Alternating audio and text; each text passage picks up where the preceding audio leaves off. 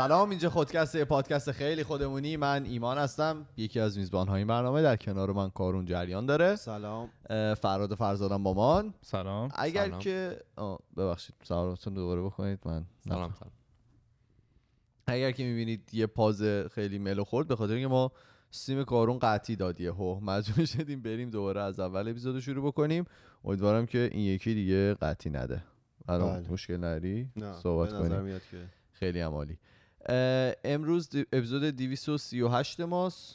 طبق صحبتی کردیم صحبتی هم دیگه نداریم و برو اصلا ببینم چی میخوای بگی، بچه‌ام گوش نن. آره، این قسمت در ادامه قسمت قبلی که من راجع به خودآگاه و ناخودآگاه صحبت کردم و دیگه میخوایم به صورت رسمی بپردازیم به اینکه چرا میگن همه چی برمیگرده به بچگی آدم. میخوایم از آقای فروید استفاده کنیم، یه ذره این موضوع رو بهش بپردازیم.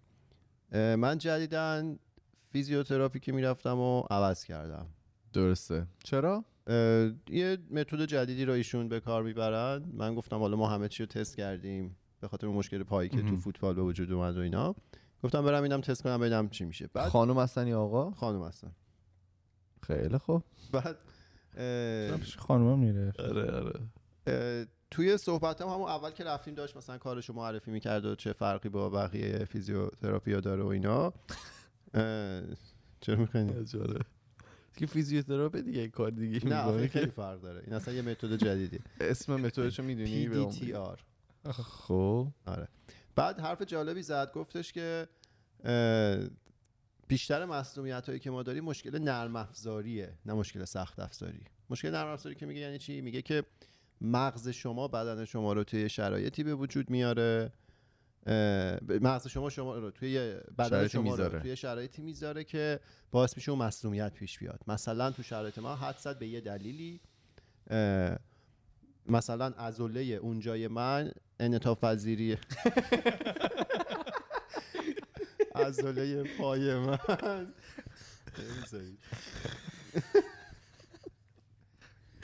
عضله پای تو عضله پای پای من اون موقع که داشت پاره میشد انعطاف پذیری کامل رو نداشت، یعنی مغز مثلا دستور داده بود که این خودش رو منقبض کنه. چرا؟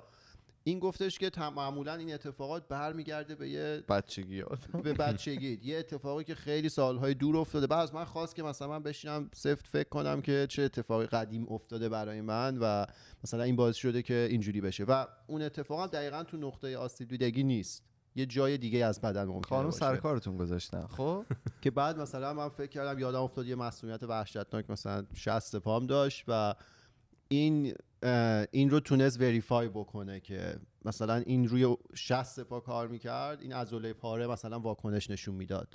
این کارو واقعا کرد و شد. آره. برای خانم جادوگرن، خانم فیزیوتراپی نیستن. حالا اینو اینجا داشته باشید.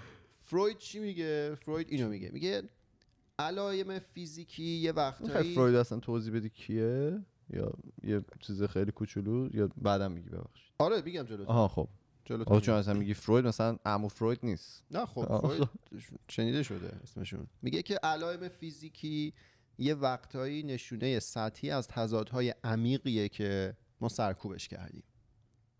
خب جمله حالا اینو از کجا بهش رسیدن؟ ایشون و استادشون داشتن یه مریض رو درمان میکردن. یه خانومی بودن که واکنش‌های هیستریک عجیب غریب داشتن، مثلا فلج میشدن، یهو تشنج میکردن، توهم براشون ایجاد میشد، اصلا نمیتونستن صحبت کنن بدون هیچ دلیل فیزیکی، یعنی هیچ مشکل فیزیکی نداشتن، یهو مثلا بدن وارد تشنج میشد. خب بعد حالا کلی درمان اینا مشخص شد که این مثلا از نوشیدن، حالا هر نوشیدنی، ترس داشته، به این دلیل که وقتی که بچه بوده یه سگی که این خیلی ازش بدش می اومده اومده از لیوان این آب خورده. ام.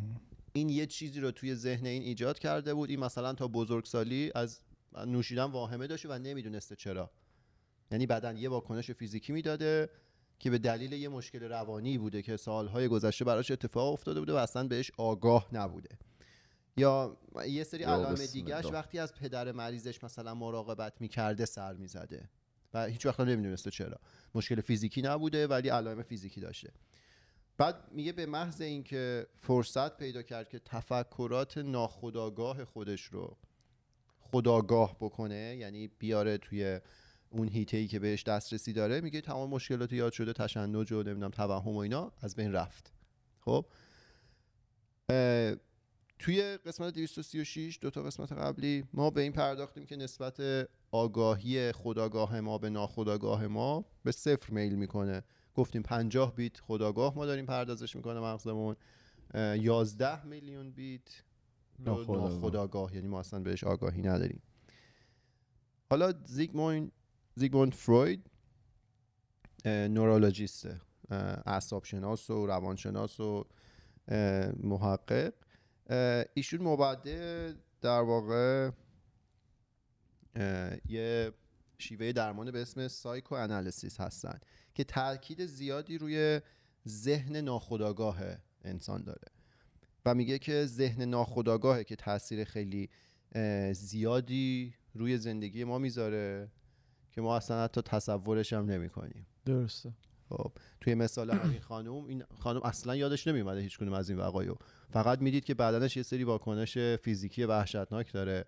بعد رفتن فهمیدن که آره این به خاطر اتفاقی بوده که حالا توی بچگیش افتاده براش. توی مثلا مثال من، این خانومی که داره سعی میکنه من رو درمان کنه، میگه که تو اون اتفاقی که بچه بودی مثلا برای پای راستت افتاده باعث شده که مغز تو بره تو حالت دفاعی، واسه اینکه بدنت رو مراقبت کنه از آسیب‌های بیشتر دستور داده مثلا این عضله خودش رو همیشه منقبض نگه داره، برای همین هیچ وقت استراحت نمیکنه و حالا مثلا تو شوت زدی این عضله یه بخشش پاره شده. خب این داستان. بعد آره گفتیم تاکید حالا این روش سایکوآنالیسیس فروید روی این قضیه است که ذهن ناخودآگاه خیلی تاثیر زیادی داره که ما حتی اصلا تصورش هم نمی‌کنیم و اینه که هدف اینه که ناخودآگاه رو به خودآگاه تبدیل کنه. یعنی اون مسائلی که برای ما اتفاق افتاده توی سالهای دور که حتی در لحظه حال ممکنه بهش آگاهی نداشته باشیم رو بتونیم بهش دسترسی پیدا کنی و میگه وقتی تو به این دسترسی پیدا کنی اون وقتیه که تو میتونی درمان کنی و خیلی از این مشکلات رو حل کنی. توی قسمت اول حالا این سیزن هم، قسمتی که من صحبت کردم راجع به حتاکی جنسی صحبت کردیم، من با اون کسی تعرض جنسی هم بهش میگن، آره من با اون کسی که صحبت هم میکردم که خیلی هم ازش نقل کردم توی اون اپیزود، اون هم شرایط مشابه داشت، یعنی یک اتفاقی سالهای دور براش افتاده بود ولی در لحظه تا وقتی که حالا علائم خیلی زیاد شده بود یادش نمی اومد، یعنی مغزش برای اینکه ازش محافظت کنه اون اتفاق رو از دسترس خودآگاهش خارج کرده بود، ولی تاثیرش رو مثلا توی خواب میدید، تاثیرش رو توی حالا پریشونی‌های دیگه میدید و توی دوره درمان وقتی که تونستن اون رو یادآور کنن درمان واقعی شروع شد و در واقع ناخودآگاه به خودآگاه که تبدیل شد روند درمانی شروع شد. یعنی یه سری پس فوبیاها هم از همین داستان میاد دیگه. من مثلا خودم هم دارم نگاه میکنم، فوبیا مثلا ترس از ارتفاع، یا مثلا بعضی از دوستان ترس از پرنده پرنده فرزاد ما داریم. حالا شاید نخواست بدونه این، نه ولی خیلی جالبه تو بچگی بودی احتمالاً یکی از اعضای فامیلی که ازت بزرگتره مثلا یه پرنده یا بله بله موقعی که رفته بودی خیارشور بگیری با تعرض جنسی مشوق نکن.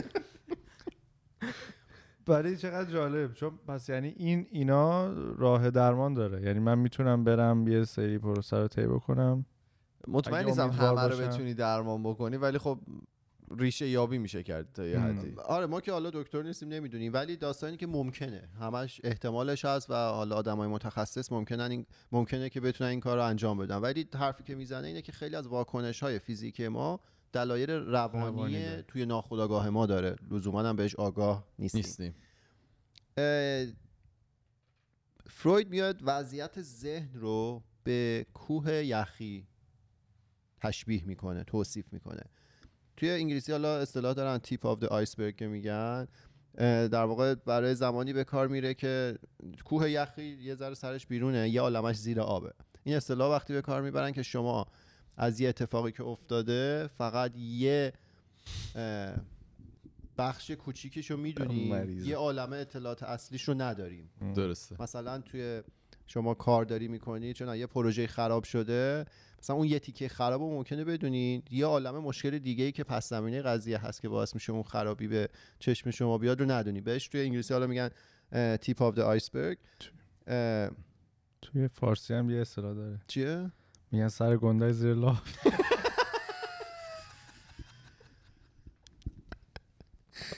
این چه چرندی؟ رسیدی؟ بگو آخرشو. آخرشو درست نگفتم، یه بار دیگه بگم. بگو. بگو یه بار دیگه. میگن سر گنده زیر لافه. خود درست گفته بودی که مثلا که سوالیه. وای. گفتم. پرسشیه یا خبریه؟ اطلاع میدی؟ که کجاش یعنی وایزا بس چند دیگه نمیشه، فکر میکنم جدی میشه این اپیزود. چی داری میگی؟ بس اپیزود چه حرف زشت و ناپسندیه تو میگی؟ یعنی تمرکز روی این داشت که خارجی اینو میگم بودم ما خوبه خوبه شده.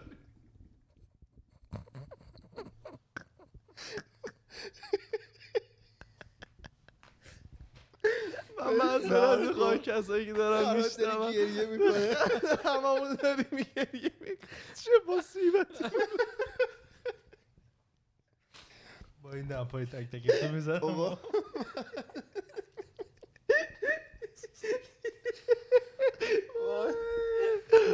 یاد چیز افتادم، یاد شوارم خودم.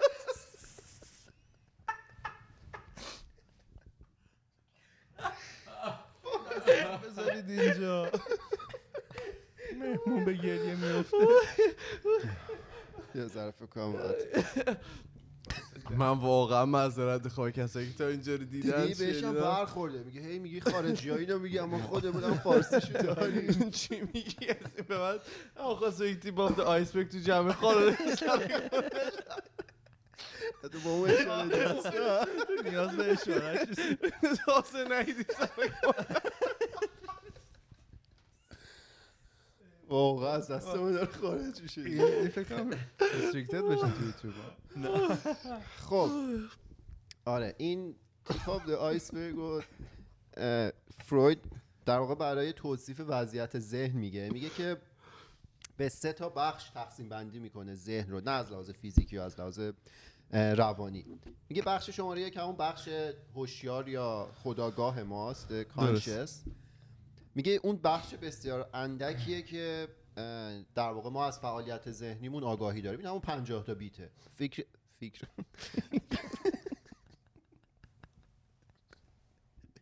فکر نمیذارید. فکریه که مثلا الان توی ذهن منه، یا چون مثلا یه کتابی که میخونید اون مطالعه کتابه یا موسیقی میزنید نمیذارید. نه با من حرفی نمیزم. این داره اینجا چرا امروز اینطوری تو فرزاد بفیل صورتی هم پوشیده گیری هم داره میکنه. فرزاد خوبیش اینه که با رنگ لباسش یکی شده دیگه صورتش. خب بگو پنجاه تا بیت بچه ها گوشتمونه. آره اون بخش آگاهه. بخش دوم بهش میگه که پریکانشس. اینو ساب کانشس هم توی مواقعی بهش اشاره میشه ولی این بخوان آنکانشس نیست. اون بخش سومه. اینو بهش میگن پریکانشس. میگه چیزاییه که ما میتونیم بهشون آگاه بشیم اگه بخوایم و تلاش کنیم. مثالش که مثلا وقتی یه سوالی که از شما میپرسن دیدی تو میدونی جوابشو ولی هنوز نمیتونی به زبون بیاری، اون که نوک زبونمه نه ها، یه چیزی رو میدونی میدونی ولی اون لحظه مثلا نمیتونی به زبون بیاری. مثلا من از الان از تو بپرسم دیروز غذا چی خوردی مثلا ناهار، جواب چند ثانیه بعد ولی در لحظه تو بهش دسترسی نداری. این رو فروید بهش میگه پری کانشس. اون آگاهی در واقع اون بخشی از کوه یخه که بیرون آبه. این پری کانشس مثلا یه بخش کمیشه که زیر آبه و یه بخش خیلی عظیمیش رو بهش میگه که آن کانشس یا همون ناخودآگاه ما، که چیزاییه که ما بهشون آگاهی نداریم، یعنی به صورت خودآگاه بهشون آگاهی نداریم ولی توی ذهن ما هستن. میگه مهمترین بخش دلیل اصلی بیشتر رفتارهای ماست. رفتارهای بدمون یا کلا رفتارها؟ کلا رفتارهایی که از ما سر میزنه بخش اصلیش به خاطر اطلاعاتیه که توی ناخودآگاه ما هست نه توی خودآگاه ما. و یه اشاره جالبی هم میکنه، میگه بیشتر حالا جوک هایی که ما ممکنه بسازیم، خب آدم ها مثلا طنز هایی که دارن میگه داریم به یه طریقی اضطراب ناشی از اون فکری که تو ناخودآگاهمونه رو دور میکنیم از طریق اون جوک. مثلا راجبه چون ازدواج مثلا یکی جوک میسازه، راجبه نمیدونم کار جوک میسازه، ممکنه داره به صورت ناخودآگاه اون اضطراب و استرس ناشی از اون رو داره از خودش دور میکنه. میگن دیگه، میگن کسایی که خیلی مثلا جوک میگن و اینا به عنوان یه دیفنس مکانیزم داره ازش استفاده آره، میکنن. حالت آره. تدافعیشونه نسبت به حالا اون اینسکیوریتی که وجود داره، اون چقدر کلمه انگلیسی گفتم ولی خب به هر حال آره اون عدم امنیت آره. روانی که ما داریم آفر. ممکنه از طریق این طنزی که درست میکنیم مثلا از خودمون داریم دور میکنیم. میگه این سایکوآنالیسیس در واقع روش درمانی که فروید معرفی میکنه یه انقلابی به پا کرد توی درمان، خیلی هم موفق بود و اینا، ولی یه نکته خیلی جالبی هم که هست اینه که فروید از اولش مثلا اینجوری هم خفن نبوده. زمان دانشجوییش ایشون میاد کوکائین رو به عنوان دارو معرفی میکنه، به نظر منطقی بوده که بعد گندش در میاد که بابا مثلا این مغزو خراب میکنه، اصلا اعتیاد آور هم هست و اینا. ولی حالا این روش سایکوآنالیسیسش و حالا کلا فلسفه و روانشناسی که داره الان خیلی مرسوم ممکنه باشه، خیلی ازش یاد میکنن، بهش استناد میکنن. یک کتاب دارن که توش خواب رو مطالعه میکنه. خواب به عنوان در واقع یه دریچه به ناخودآگاه شما، یه نشونه‌ای که از ناخودآگاه شما صحبت میکنه که ایمان الان سرش رو تکون میده، خیلی خواب میبینه. این کتاب دوستاش برو بخون، The Interpretation of Dreams. یا بسم الله. خب این کتابو که میده میگه در واقع میگم دیگه این توی این کتاب بررسی میکنه که چه جوری ناخودآگاه شما ممکنه توی خواب خودشون نشون, خودشون نشون بده, نشون بده, بده. یه سری نشونه به شما بده. خب خیلی از کسایی که حالا یه ترامایی داشتن، یه اتفاق بدی براشون افتاده توی بچگی، ممکنه تا سالها یه خواب خوابی ببینن و حتی ندونم چرا دارن اون خوابو میبینن، ولی اون خوابه یه دلیلی داره. مثلا من خودم شخصا یه خوابی که میبینم تو خواب خیلی حس بدی پیدا میکنم، خواب اینه که من نمیتونم تند بدوم تو خواب. آخه نه مثلا مشکل، مثلا میمیرن تو خواب اینا تو تند نه بعد تو خواب خیلی هم برام عذاب آوره که نمیتونم این کارو بکنم. بعد تو خواب یه وقتی یادم میاد خب چرا مثلا من بچه بودم بسکتبال بازی میکردم توی اون مثلا باشگاه، من از همه سریعتر میدونم، چرا تو خوابم الان نمیتونم بدوم. یا خواب میبینی که من خوا... این خوابو میبینم یه امتحانی دارم ولی براش آماده نیستم، الان مثلا لحظه امتحانه. اینا همه دلیل داره، اینا همه توی ناخودآگاه ما یه دلیلی داره و اونجوری داره ناخودآگاه خودش رو توی خواب نشون میده. و حالا فروید توی این کتاب راجع اون حرف میزنه و خودش هم خیلی جالب میگه که خودش سرشار از اضطراب و عدم خوشحالیه و اصلا میگه مریض دائمی خودم خودم هستم. بله مثل شنونده پادکست ما که خودمونیم. آره بله. و این فرضیه که در واقع اون آدم روانشناس باید خیلی سالم باشه که بتونه بقیه رو مثلا درمان کنه رد میشه دیگه. اتفاقا خود فروید میگه من مریض دائمی خودم بودم، این باعث میشه که بتونه راحت‌تر تحلیل کنه مسائل رو. بعد یه سری نظریات جنجالی داره فروید راجبه تاثیر دوران کودکی در بزرگسالی و حالا اون در واقع محیطی که کودکان توش بزرگ میشن، ما که بچه بودیم توش بزرگ شدیم، بسیار تاثیرگذاره توی زندگی حالا ما بزرگسال. که ما توی یکی از پادکستامون راجع به ملاحظاتی که حالا پدر و مادرها، پدر و مادرهای بالقوه نه بالفعل، یعنی کسایی که تصمیم دارن بچه دارشن، گفتیم حالا باید داشته باشن و اینا. باز پیشنهاد میشه که کتابایشون رو بخونن که بچه حالا به چه چیزایی نیاز داره و توی چه محیطی باید باشه، اصلا محیط چقدر تاثیر داره توی آینده اون بچه. یعنی قبل اینکه کسی بخواد تصمیم بگیره آگاه باشه حداقل به این مسائل. اون نظریات جنجالی ایناست. میاد یه مفهومی رو تعریف میکنه به اسم سایکو سکشوال استیجز. در واقع یه سری اه اه مراحل روانی جنسیه که توی بچه ها شکل میگیره که اینا و اینا چه تأثیراتی توی آیندهش میتونن داشته باشن. ببخشید ما اینجا خندیدیم اصلا داره همه چی میاد بالا دیگه. آره دیگه سیستم صدا به هم ریخته. بعد اینا رو مطرح میکنه برای اینکه تاکید کنه که شخصیت فرد غالب چقدر تحت تاثیر بچگیش بوده. سه تا مرحله رو تعریف میکنه، مراحلش بیشتره ولی تو سه تا کاتگوری کلی میتونیم قرارش بدیم. مرحله اول اورال یا درسته. دهانی. میگه که اگه توی بچگی مثلا به یه بچه شما به زور غذا بدید که تمام خانواده ایرانی آم بکن هوا به ما داره میاد دو دو داره آره به هر حال فامیلای ما تمام وسایل نقلیه و موتور داره سیزی سیزی آره بهش به زور غذا بدی یا بچه غذای کافی نداشته باشه بخوره یا زود از شیر بگیرنش. خب اینا چه تأثیراتی تو بزرگسالی میتونه داشته باشه؟ بزرگسالی مشکلات دهانی ایجاد میکنه، طرف ممکنه سیگاری بشه یا یه وابستگی زبانی داشته باشه به یکی یا خیلی عصبانی باشه و این عصبانیت رو کلامی بخواد منتقل کنه به تو. هیچ چی دیگه، هر چی از این مواد سیگاری ببینیم زود از شیر گرفتنش. وابستگی زبانی یعنی مثلا بوسیدن و اینا یا مثلا حرف زدن؟ نه حرفی. این... آره آره مثلا باید هی حرف بزنه یا هی بر لب بگیره. این برمیگرده به اون مرحله اورال حالا بچه. مرحله دوم بگید اینال. آفرین. مرحله ایناله که بلد بوده شما اینو قبل اومد توضیح قبلش توضیح دادید. خیلی تجربه که این به کجا برمیگرده؟ خارجی‌ها یه چیزی دارن، یه دوره‌ای دارن برای بچه‌هاشون، پاتی ترینینگ بهش میگن. یه الان فرهاد توضیح میده برامون چیه.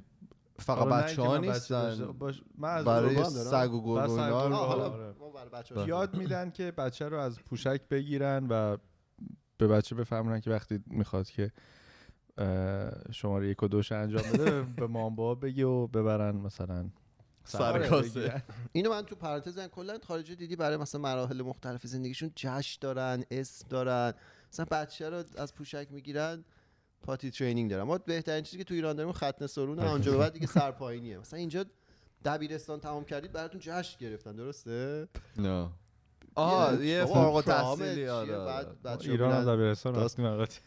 بعد تو ایران ما دبیرستان که تمام کردیم آماده شدیم برای پیش دانشگاهی، پیش دانشگاهی هم کنکور دادیم، هیچ جشنی که نبود، هیچ تازه به ما اجازه دادن که برید مثلا گواهینامه بگیرید.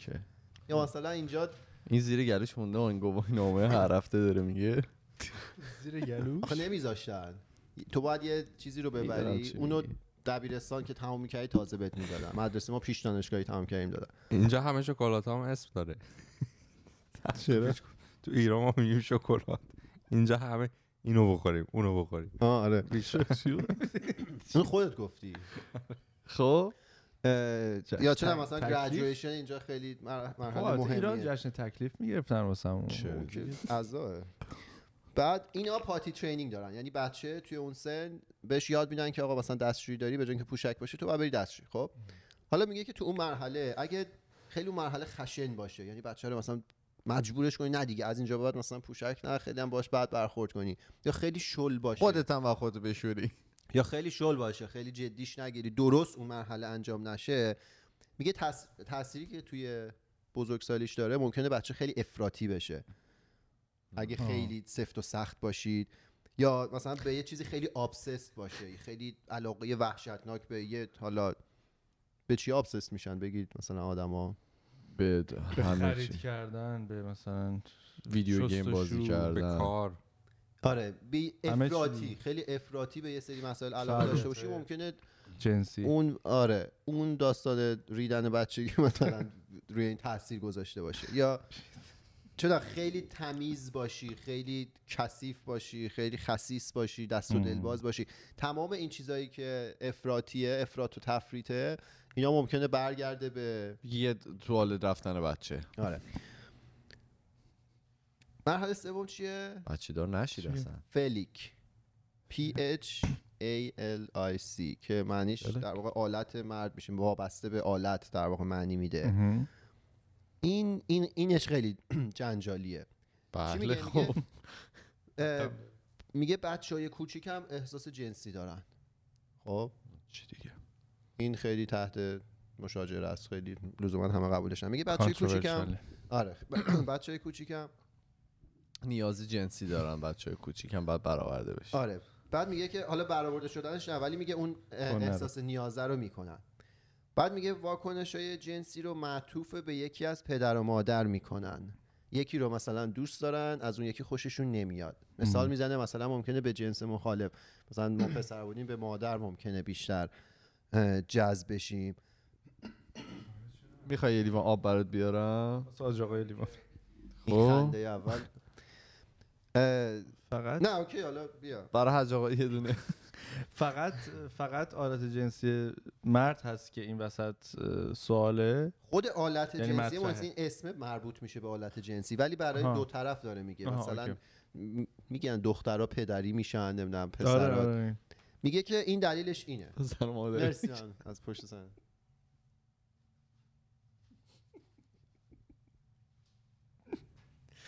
قلبم درد گرفت خدا.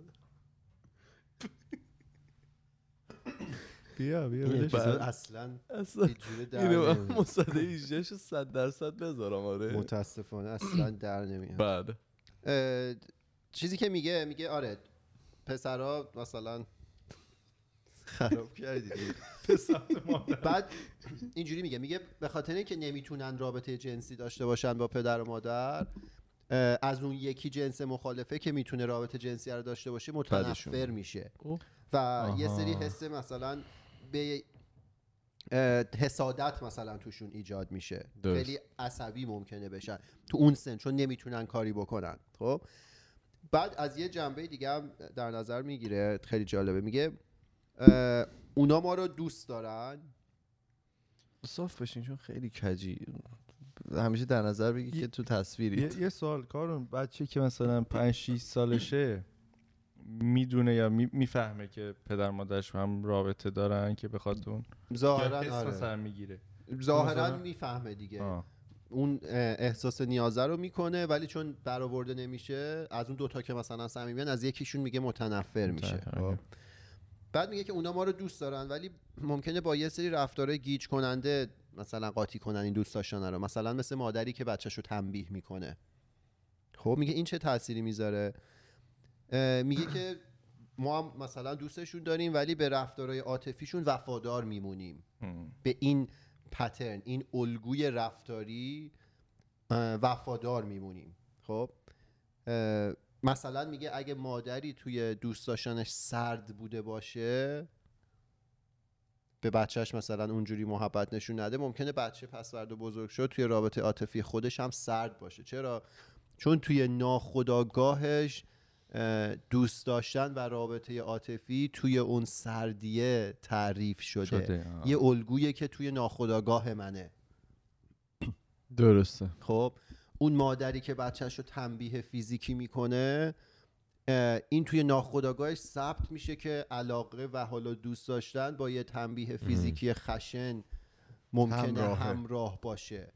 بعد تو بزرگسالی ممکنه، حالا اینجا میگن ددی ایشو بهش میگن، ام. حالتیه که مثلا ممکنه برای دو طرف میتونه باشه، به حالا به یه کاراکتر خشن مستبد جذب بشه طرف.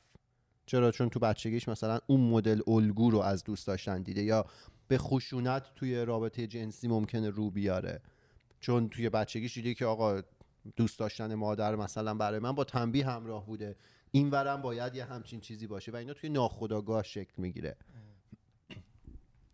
اینا رفتاره شما ج... یه آب بخور میخوای احساس میکنم خیلی تحت فشاری. نه نه اوکی. اینا رفتارهاییه که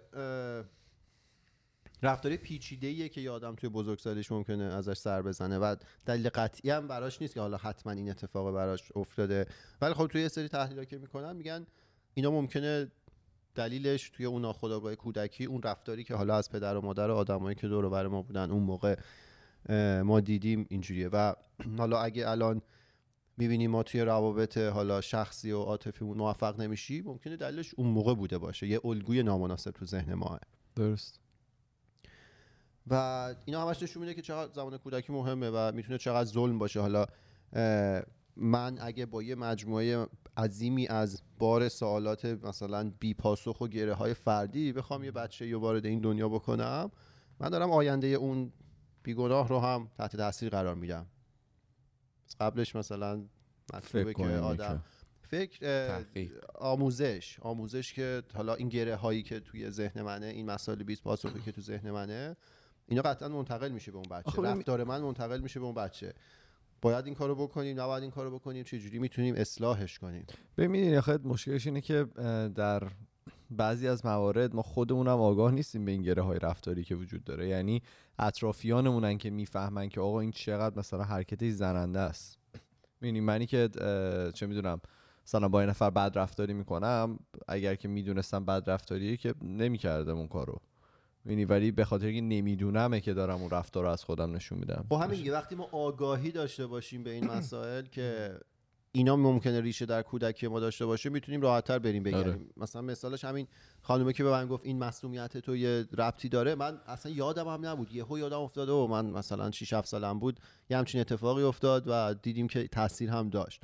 حالا اینم هم همینه، اگه من ببینم تو تمام مثلا روابط عاطفی یه جا یه گره مشخصی هست، مثلا چنم زود خسته میشم، زود بی‌اعتماد میشم،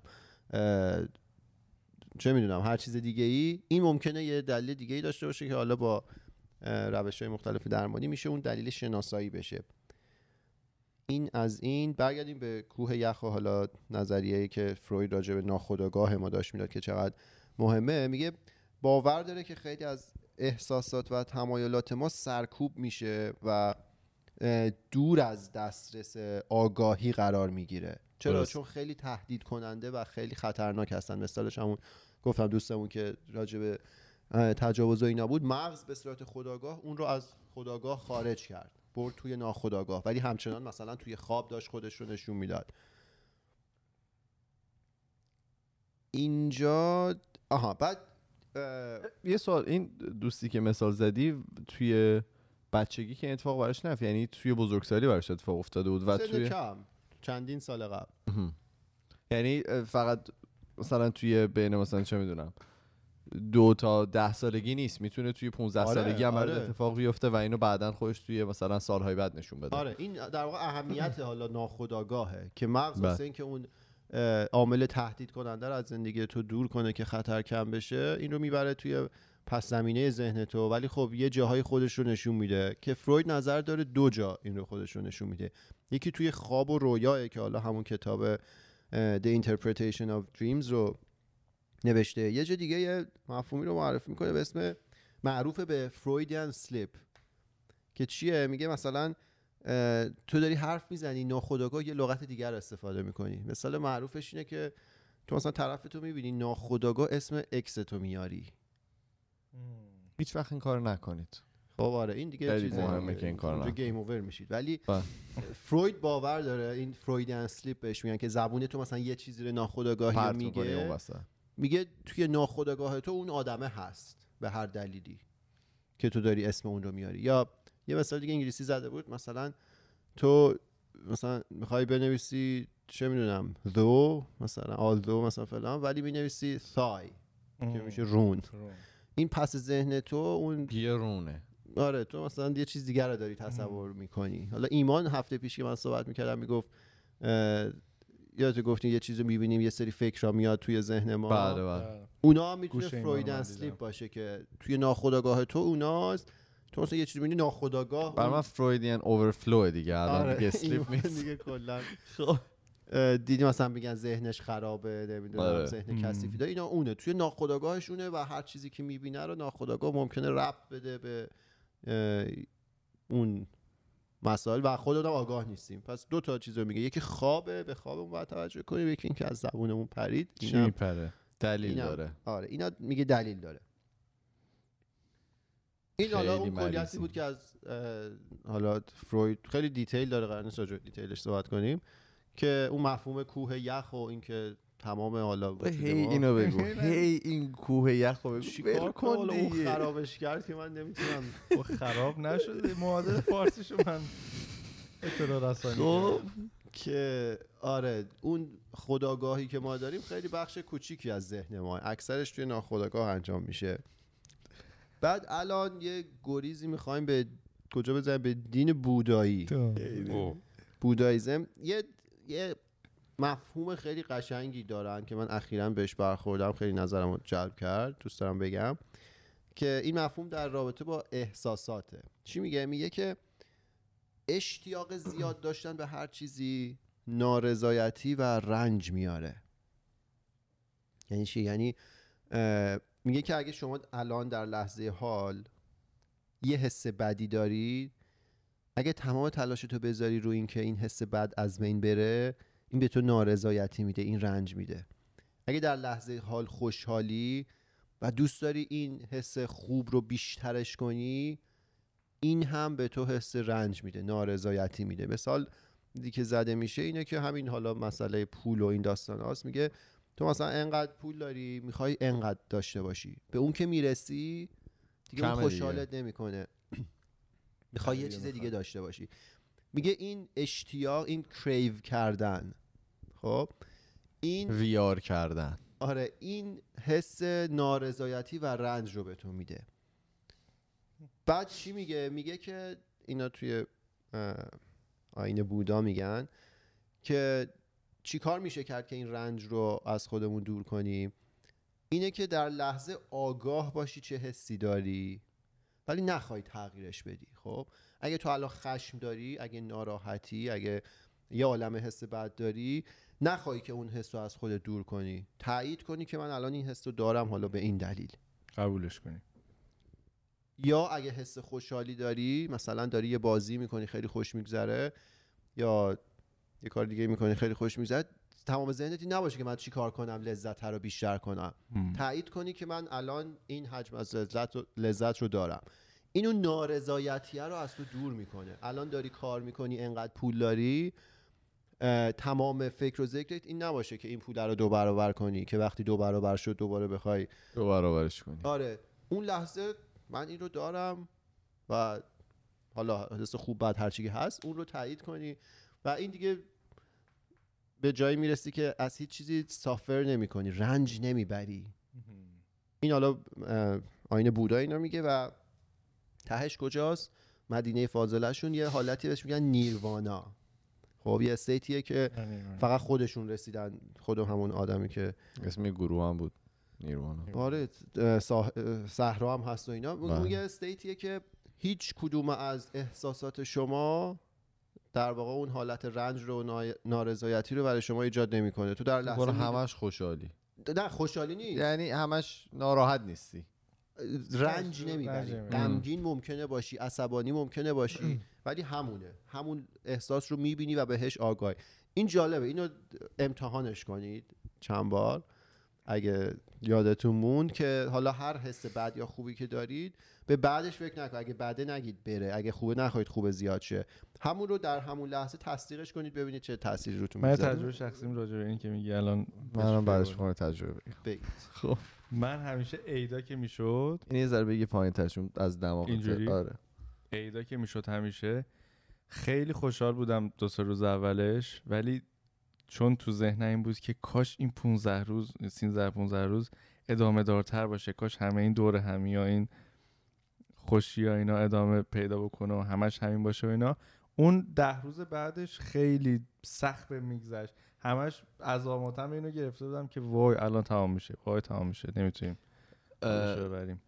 من مشکلم با این کسایی که توی کنسرت فقط فیلم میگیرن، یا مثلا چیزهای مختلف که طرف بچهش داره اون بالای کاری انجام میده، خودش نمیبینه، فقط داره فیلم میگیره که بعدن بتونه اینو ببینه. او الان ببین تماشا که نمیبینن، هیچ چیزیش انجام شده بود. کسایی که فیلم میبینن خیلی کمتر یادشون میمونه تا کسایی که نمیگیرن. اصلا آیپد هم دارن، رفته بودیم کنسرت قابم داره قرمز، کنسرت شجریان، بعد خانومه لایو گذاشته بود، یه نفر تو لایو بود، گفتم خب به این فیس تایم بده لاغر، این تازه چیز داره میافتم از زیرش، این کاور روشم میافته، یعنی دو برابرشو میگیره اون صحنه جلوتو.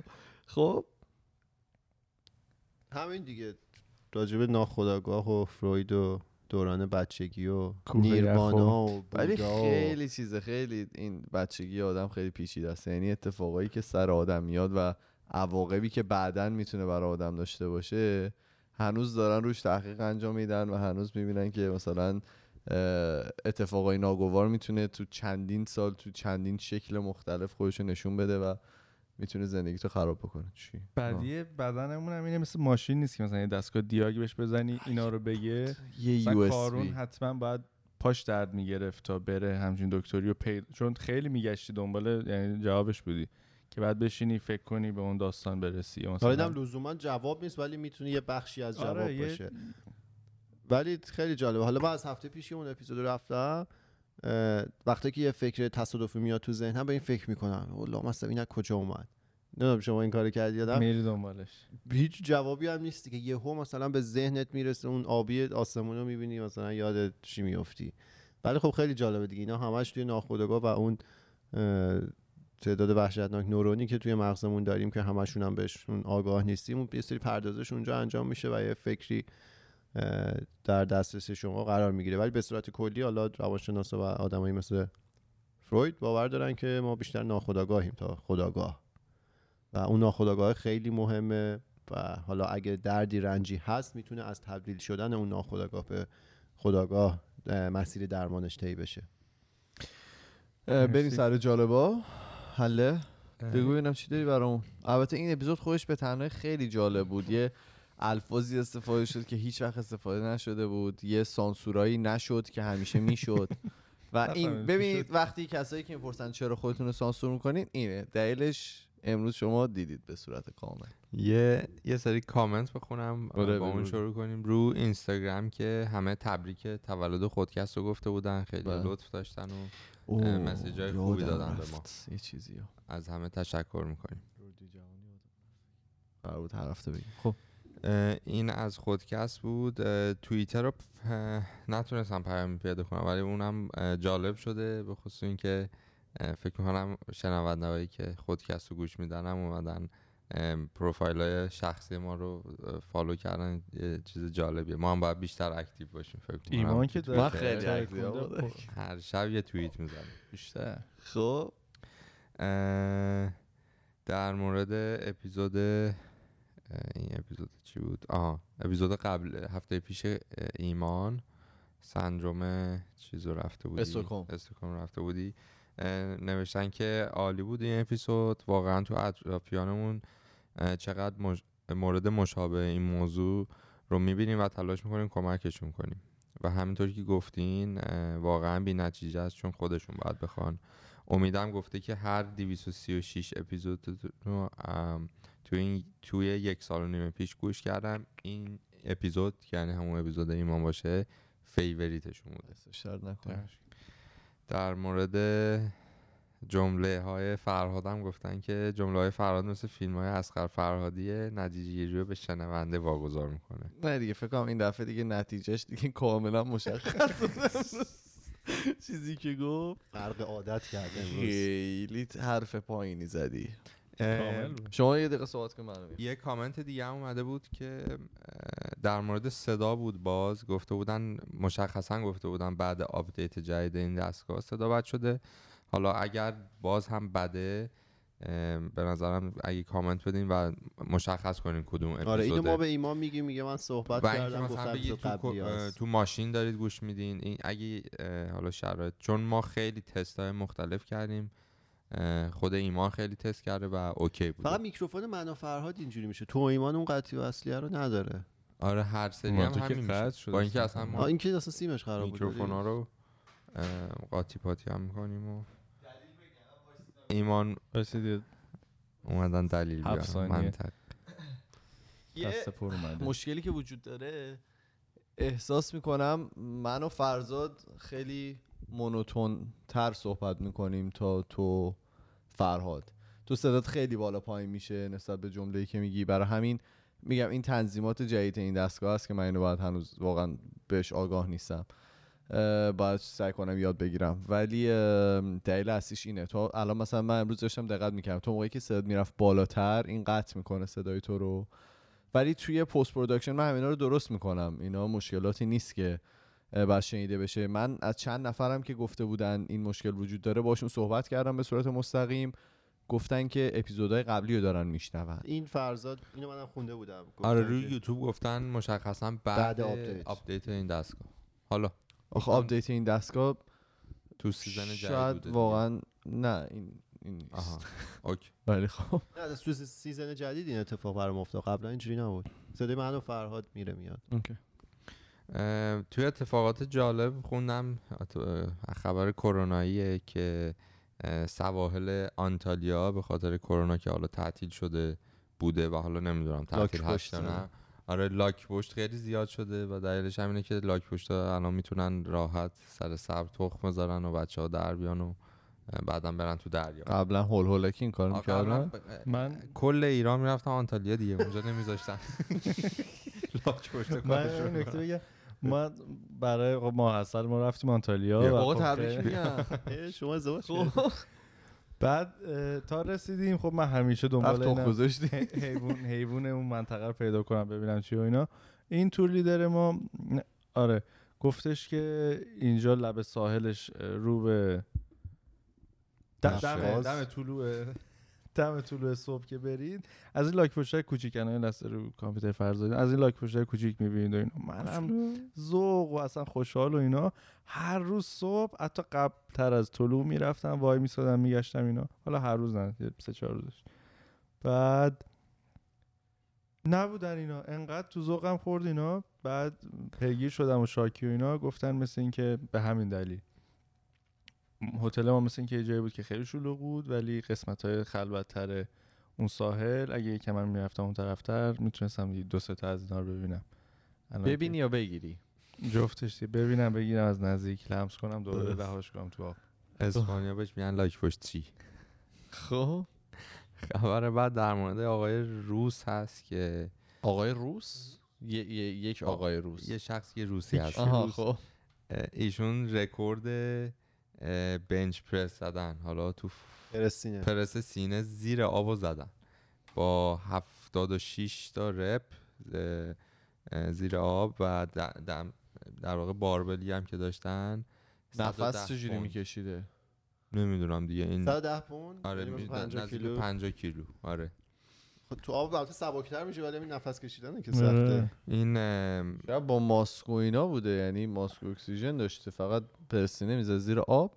آره نه دیگه قطع مردم سرخوش اصلا سخته که تو بمونی زیر آب، ماسک اکسیژن نداره همین آره پشت سر هم. نکتهشون احتمالاً بدون ماسک آره. با ماسک میشه تا صبح هفتاد و شش تا توی دریاچه هم بوده خیلی وحشی. حالا روسو گفتیم وسط روسیه واکسن کرونا رو داد بیرون هیچ کس صدا نکرد ککش هم نگزید. آخه میگه اعتماد نداره به روسیه، فکر کنم به خودشون دارن میزنن بعیده. استامینوفن رو تو آور کردن اینقدر هیچکی به اینا اعتماد نداره. مثلا همه ماها الان منتظریم خبر واکسن بیاد دیگه، اینا دادم داستان کسی هم نه. آخه اعتمادم یعنی مارکتام تکون نخورد، یعنی اگه این اتفاق میافتاد بعد همه چی جابجا میشد. مثلا کدوم شرکت داده مثلا آره. آمریکا دو تا شرکت ما داریم توی بورس دنبال میکنیم که اینا ممکنه واکسن رو بدن ولی اون اصلا معلوم نیست کی داده. فقط صبح پوتین گفتش که من به دخترمم زدم صبح همین قبل کار یه تزریقاتی ما وایسادیم انقدر بچه‌ها تو دوپینگ و اینا خوش آره طولا. یه جفت کفش دیده بودید ششصد و پانزده میلیون دلار بیارزه. چقدر؟ ششصد و پانزده میلیون دلار؟ بله. این کفش سیندرلا مایکل جوردنه که توی بازی توی یکی از بازی‌هاش گیم سیکس احتمالاً هزار و نهصد و هشتاد و پنج پوشیده بوده و سیگنیچر خودش هم روش بوده. حالا رفته روی آکشن آخرین بازی هزار و نهصد و هشتاد و پنج احتمالاً آخرین بازی که کرده است دیگه. همونه. آره. بعد حالا یه چیز جالب در مورد این بوده، حالا انگار تو همون بازی یا بازی قبل مثلا یه دانکی زده مایکل جوردن و اون شیشه اون بسکه شکسته و توی این کفش هنوز خورده شیشه های اون هست و شاید هم این دلیلش باشه که ششصد و پانزده میلیون دلار کسی هم خریده. آره تو آکشن فروش شده یعنی بیشتر از نیم بیلیون دلار خودشون خریدن فکر کنم احتمالاً زرنگی بیشتر از نیم بیلیون دلار ولی خب این سرمایه گذاری دیگه پس سرده میره بالا. باید بدونم دیگه قیمتی کفش اینا رو چند از ما برمید کفش نادر ایمانو ما بذاریم آکشن بذارید ای واقعا اینو بالای ده دلار رو هم دارم بفروشید الان. یه خبر دیگه هم خوندم این هفته نه جگلوت فقط تو بود اگزوز بود این اپیزودو صد درصد قطع میکنیم.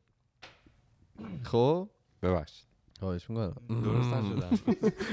خب در مورد یه دوش بده دو